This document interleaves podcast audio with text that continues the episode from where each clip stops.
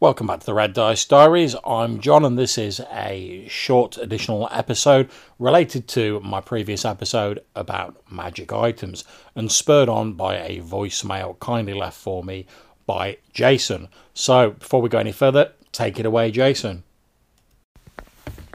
Hey, John, Jason here. Just want to comment on your magic item episode. So, I think the attuning yourself to the item is interesting. Um, I agree with you. You shouldn't just carry it around and poof, you know what it is. But let's say you didn't fully figure out what it was, right? So let's say it's a plus one sword that has another effect, but you're not aware of that. Well, over time, you know, I could see where you would, even if you didn't, it didn't come out in game, I could see over time where you would discover that effect just by using it daily.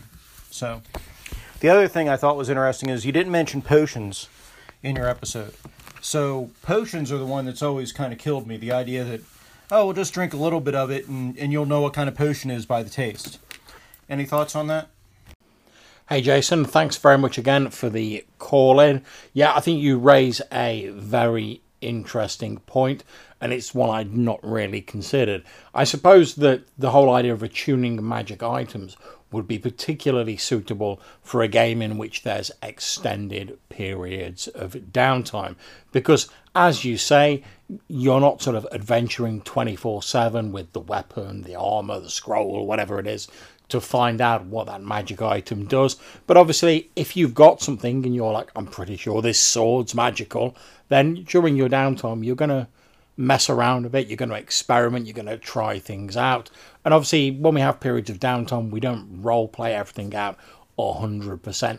We tend to cut to the chase a bit. So I think that's where the whole sort of attuning could really shine when you have these sort of extended periods of downtime. And as you rightly say, maybe not to sort of say, like, boom, there you go, there's all the list of powers and how everything works. But perhaps maybe when you attune yourself the first time, maybe you have to do it a couple of times. Maybe the first time you just get like, oh yeah, it may it makes it a little bit easier to hit your enemies, but you have to like experiment with it a little bit more to get the fact that maybe it's got additional specific powers or slightly more interesting powers than just like the plus one to hit or whatever it is. As for potions, yeah, I always quite enjoy potions, to be honest. Uh, part of the reason I didn't mention them in my original episode is because I don't really have any problem with sort of adjudicating them or how they work. I don't believe they have an attunement thing for them in 5th edition, although I might be mistaken. It's not the edition I'm most familiar with. However, I've always sort of gone along with the idea that, you know, when someone like tries like a little speck of a potion, and we've all done it, you know, you find a potion and you're like, oh shit, that might be some like bad mojo in there, but it could be some powerful magic. I'm just going to try a little spot of it, you know, make sure I don't feel sick or throw up or anything or whatever, because it's probably not going to be enough to kill me if it's a poison. But I also think if you're trying so little that it's not enough to affect you if it's a poison, you're not really going to get any massive effect out of it if it's actually a magical potion. So if you try like a little drop of it and it's a flight potion, you're not going to be zipping around like like a bird flying through the sky. So what I tend to do when I'm sort of GMing and people are trying out potions is if they do the obligatory, oh, I'm just going to try a little dot of it or a little tot of it. What I normally do is I normally give them some sort of a lesser effect that hints at what the effect of the potion might be, but it still leaves a bit of room for interpretation and allows them the satisfaction of figuring it out.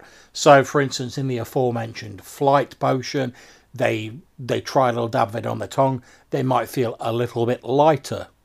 Maybe if they jump down from a height, maybe they, they land a bit more softly. Now that could be a feather fall potion, it could be a flight potion, it could be a levitation potion, but the PC is one step closer to unraveling what this mysterious magic item is.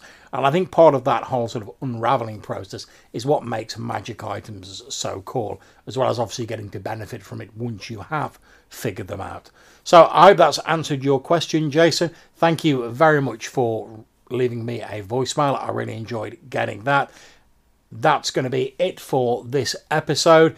If you're listening out there and you have any suggestions of things you'd like to hear in future episodes, you have any comments, queries, or questions you'd like to put to me, you can get in touch with us at reddice at gmail.com if you want to drop us an email, or you can go to Anchor and leave us a voice message. Like I say, I really do enjoy listening to them, and it's one of the great joys of Anchor to me that we can respond to these messages. So until I see you next time, take care, and whatever game you're playing, have fun and enjoy yourselves.